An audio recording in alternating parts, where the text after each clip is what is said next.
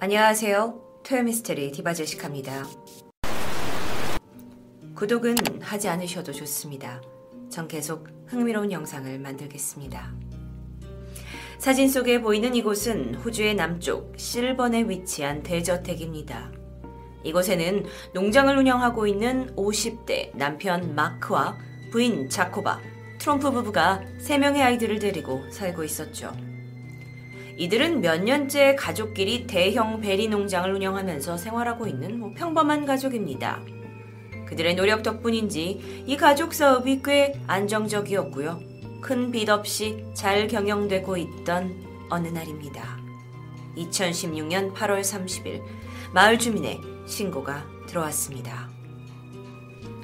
이곳에는 20대 아이들 3명, 첫째 리아나, 둘째 아들 미첼, 셋째 딸 엘라와 함께 뭐 농장 주변에서 가족들이 항상 일하고 있었는데요. 아니 그런데 이웃에 의하면 이들이 집을 비운 채 보이지 않는다는 겁니다. 사실 일주일 중 단 하루도 쉬지 않고 일을 하는 이 가족의 일상을 고려하면 갑자기 다섯 명 모두 집 주변과 농장에서 보이지 않는다는 건 충분히 이상한 일이었죠. 혹시 말도 없이 여행을 간 건 아닐까요? 이웃은 고요해진 집 주변을 서성거리다가 결국 배를 눌러보는데요. 아무런 인기척이 없었던 겁니다. 게다가 이상하게도 문이 열려 있는 상태였어요. 신고를 받은 경찰은 즉시 이들의 집을 방문했고 열려진 틈을 통해 조심스럽게 내부로 들어가 봅니다. 안은 조용했죠. 집안 곳곳을 뒤져봤지만 부부와 세 명의 자녀는 보이지 않았습니다. 그렇다고 갑자기 떠난 흔적이나 외부인이 들어왔었다는 증거 또한 없었는데요. 그런데 다만 한 가지 이상한 것이 발견됩니다. 거실에 농장 경영과 그 자금에 관련된 온갖 서류들이 시간별 순서대로 정돈한 듯 쌓여져 있었던 겁니다. 얼핏 봐도 누군가 어떤 정보를 찾기 위해 일부러 정리한 듯한 모습이었는데요. 그렇다면 이 가족들이 혹시 경영난으로 인해서 다 같이 야반도주한 건 아니었을까요? 그런데 이렇게 생각하기에는 가족들 명의의 신용카드와 체크카드, 여권과 휴대폰까지 고스란히 두고 간 상황이었습니다. 그러니까 이들은 현금만 가지고 떠난 듯 했는데 생각해보면 핸드폰까지 들고 가지 못했다는 건 아주 급하게 나갔거나 혹여 누군가한테 쫓겨서 갔다는 것으로 해석될 수도 있습니다. 세어보니까 남아있는 핸드폰은 4개. 유일하게 둘째 아들 미첼만이 핸드폰을 가지고 간 것으로 보였습니다. 부유한 농장 가족 5명이 어느 날 갑자기 집을 버리고 증발해버렸다? 이 소식이 전해지자 호주 매스컴이 아주 시끄러워집니다. 그리고 가족들이 실종된 지 하루가 채 되지 않아서 사실 이들이 숨겨둔 빚이 너무 많아서 이 때문에 마피아 세력에 납치됐다라는 루머까지 돌기 시작했는데요. 하지만 이 미스테리한 실종 사건의 조사를 담당했던 나이트 경사에 따르면 가족들에게 빚이 조금 있긴 했지만 야반도주를 해야 될 만큼 큰 금액은 아니라고 밝혀집니다. 그렇다면 이들은 어디로 간 걸까요? 자발적으로 떠난 걸까요? 아니면 누군가의 압력으로 혹여 납치된 거 아닐까요? 그리고 시간이 지나 8월 31일 아침입니다. 22살의 막내딸 엘라가 집으로 돌아왔습니다. 그리고 같은 날 저녁 25살의 오빠 미첼도 집에 돌아옵니다. 그리고 곧이어서 나머지 가족들도 각각 다른 지역에서 발견되기 시작했는데요. 9월 1일 어머니 자코바는 병원에서 9월 3일 아버지 마크는 길거리를 의심스럽게 헤매던 중 경찰에 의해 발견된 겁니다. 아직 돌아오지 못한 첫째 딸이 있습니다. 29살의 리아나는 사실 실종 신고가 된 8월 30일 이미 누군가의 트럭에 숨어 있다가 발견이 되면서 병원으로 오송이 되었는데 도대체 이 가족에게 어떤 일이 있었던 건지 지금부터 밝혀봅니다. 당시 이 질문에 대답할 수 있었던 건 가장 먼저 집에 도착한 엘라와 미첼이었겠죠. 남아있는 언론사의 인터뷰를 영상으로 확인하겠습니다. You sort of suggested there might have been something. 그날 that 무슨 일이 snapped or- 있었는지 yeah. 말해달라고 하는데요. Yeah, there's a there's a few. There's nothing that I know um, for sure, but there's possible things. But um, 확실한 건 I 아닌데요. can't say at this stage 어, because 생각엔 I don't know. To be, I'm not certain. Um, 모르겠네요. I believe the police are still looking into all investigating all the details. 아직 예. 조사 중이에요. Can you tell us how you came to actually get in the car on that Monday 아니, and 어떻게 start off 그러니까 on this 차에 trip? I think 타서 it's just 그날 quite a confusing story. 밖으로 가냐고요? 좀, 좀 It is very 헷갈리는데요. confusing. I still feel confused. Um, 아, 저도 It's- 헷갈려요. I think our state of minds wasn't in the best place. Um, 그날 아무래도 And- 좀 제정신이 아니었던 것 같아요. yeah, I, it's Can't hard to even explain. really- yeah. It's, there's it's no very 그러게 rhyme or hard to- reason 힘들어요. for it. It's yeah, bizarre. Yeah. 이상하죠. Did, did you both feel that you 정말 이상한 인터뷰였습니다.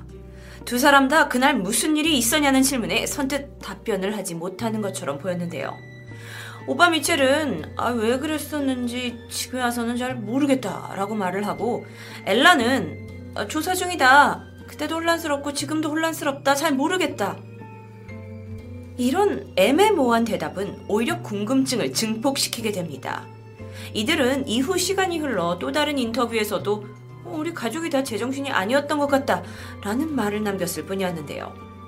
물론 이 실종의 기간이 짧은 시간이긴 했지만 이 미스테리한 사건은 시작부터 집에 돌아오는 과정까지 사실 전부 상식적으로 설명하기가 꽤 어렵습니다.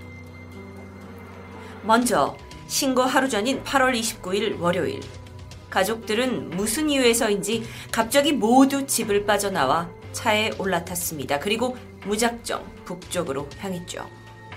약 800km 정도 떨어져 있는 도시까지 운전을 했는데요. 상당한 시간이었겠죠. 유일하게 핸드폰을 챙겨 나왔던 아들 미첼은 얼마 지나지 않아 폰을 창밖으로 버려야만 했습니다. 그 이유는 부모님의 강요 때문이었는데요. 그들이 우리를 추적하고 있으니까 당장 핸드폰을 버려야 돼! 라고 말합니다. 그런데 여기서 그들은 누구일까요? 다섯 명의 가족은 무언가에서 도망쳐야 한다는 생각으로 먼 도시로 달려가고 있었는데요. 8월 30일 아침 7시. 미첼은 더 이상 견디지 못하고 이 가족에서 빠져나와서 집으로 돌아오는 대중교통을 타게 됩니다.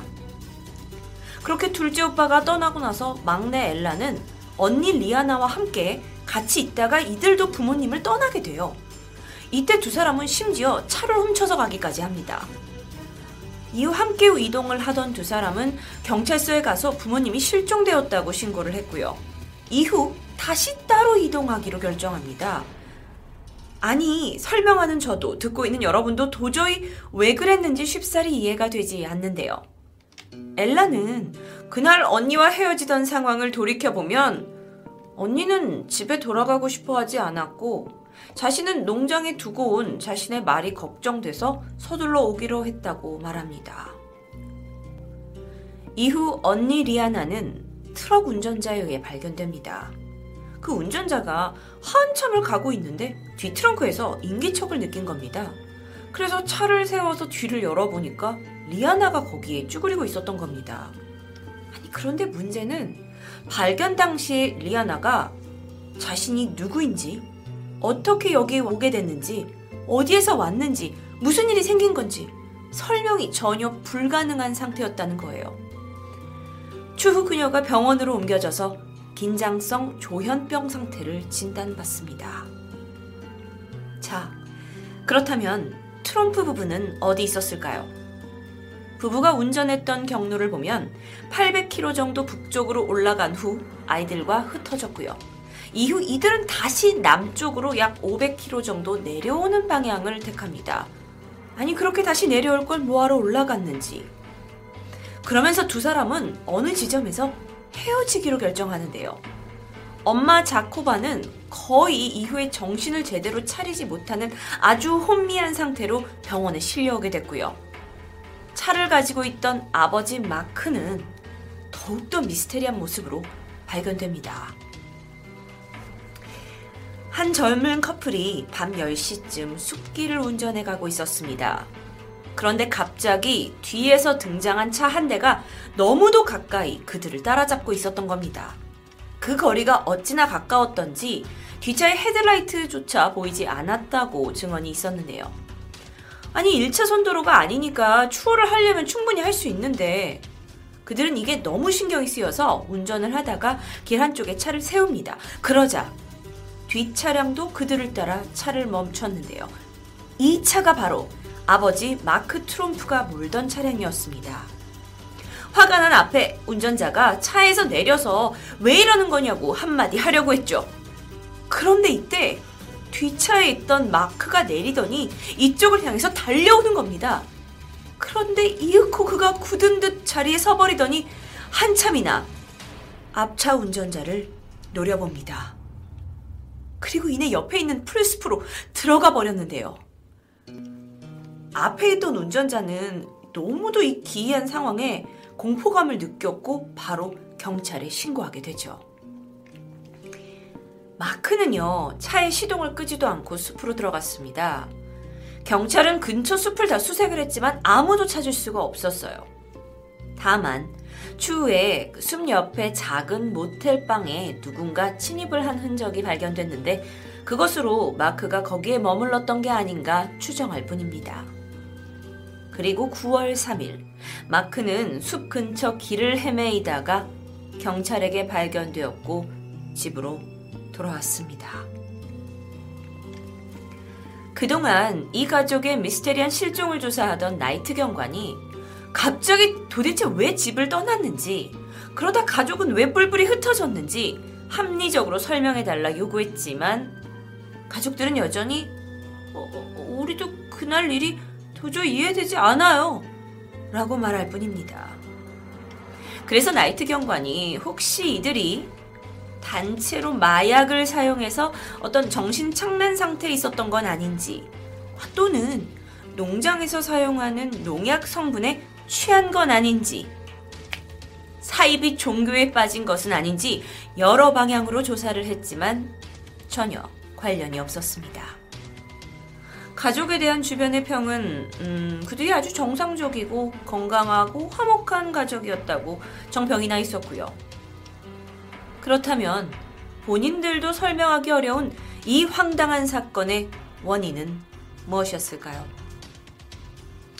트럼프 가족들의 실종, 컴백, 해명이 이어짐에 따라서 사람들 사이엔 여러 가지 소문이 퍼집니다. 뭐 이들의 재산을 노린 누군가가 집 주변에 환각 물질을 뿌린 것 같다라는 음모론도 있었죠.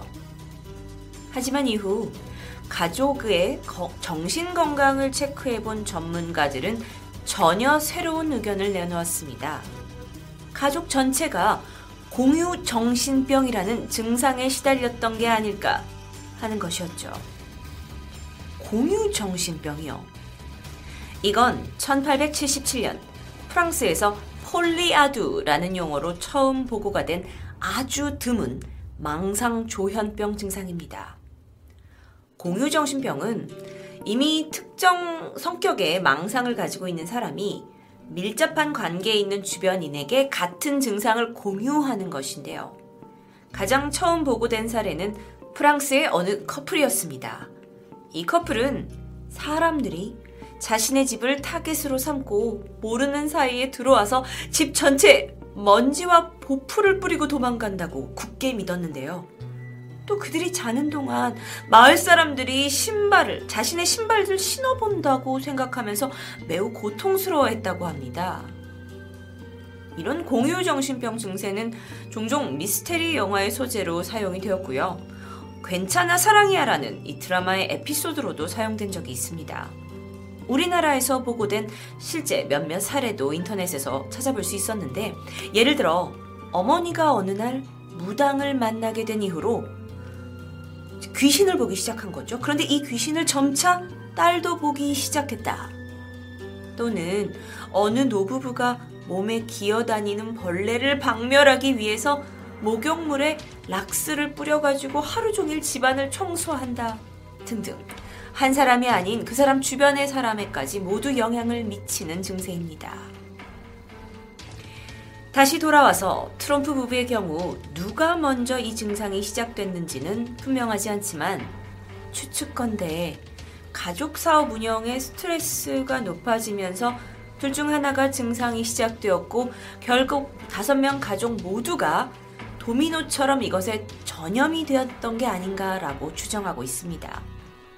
물론 이들이 정말 공유 정신병의 피해자인지에 대한 어떤 경찰의 공표는 없었기 때문에 이는 모두 추측일 뿐입니다. 다만 사건 발생 이후 두 달이 지났을 시점 아버지인 마크 트럼프가 뉴스와의 인터뷰에서 당시 가족 모두 정신건강에 이상이 있었다고 말한 점으로 봐서 사실이었을 가능성도 높다고 보여집니다. 이들 중 가장 증상이 심각했던 첫째 딸 리아나 그리고 어머니 자코바는 사건 이후 최소 6개월 동안 정신과 치료를 받아야만 했다고 전해지네요.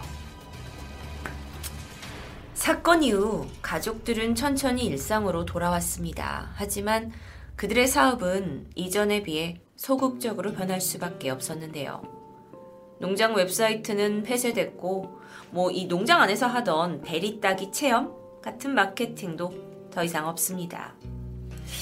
사실 이 미스테리한 실종이 이 호주 내에서 과도한 관심을 불러일으켰고 일부 뭐 비난의 여론 또 아 저 가족 완전 정신병자인가 봐 라는 낙인이 찍히게 되면서 가족들 모두 아주 힘든 생활을 했다고 하는데요.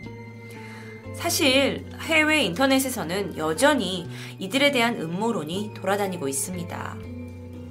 뚜렷한 설명 없이 안개 속에 가려진 듯한 6일간의 실종 아닌 실종. 사건이 발생한 지 3년 반이 지난 지금 트럼프 가족들은 일상으로 정상적으로 정말 돌아온 것이 맞을까요? 미스테리한 실종 사건 제시카였습니다.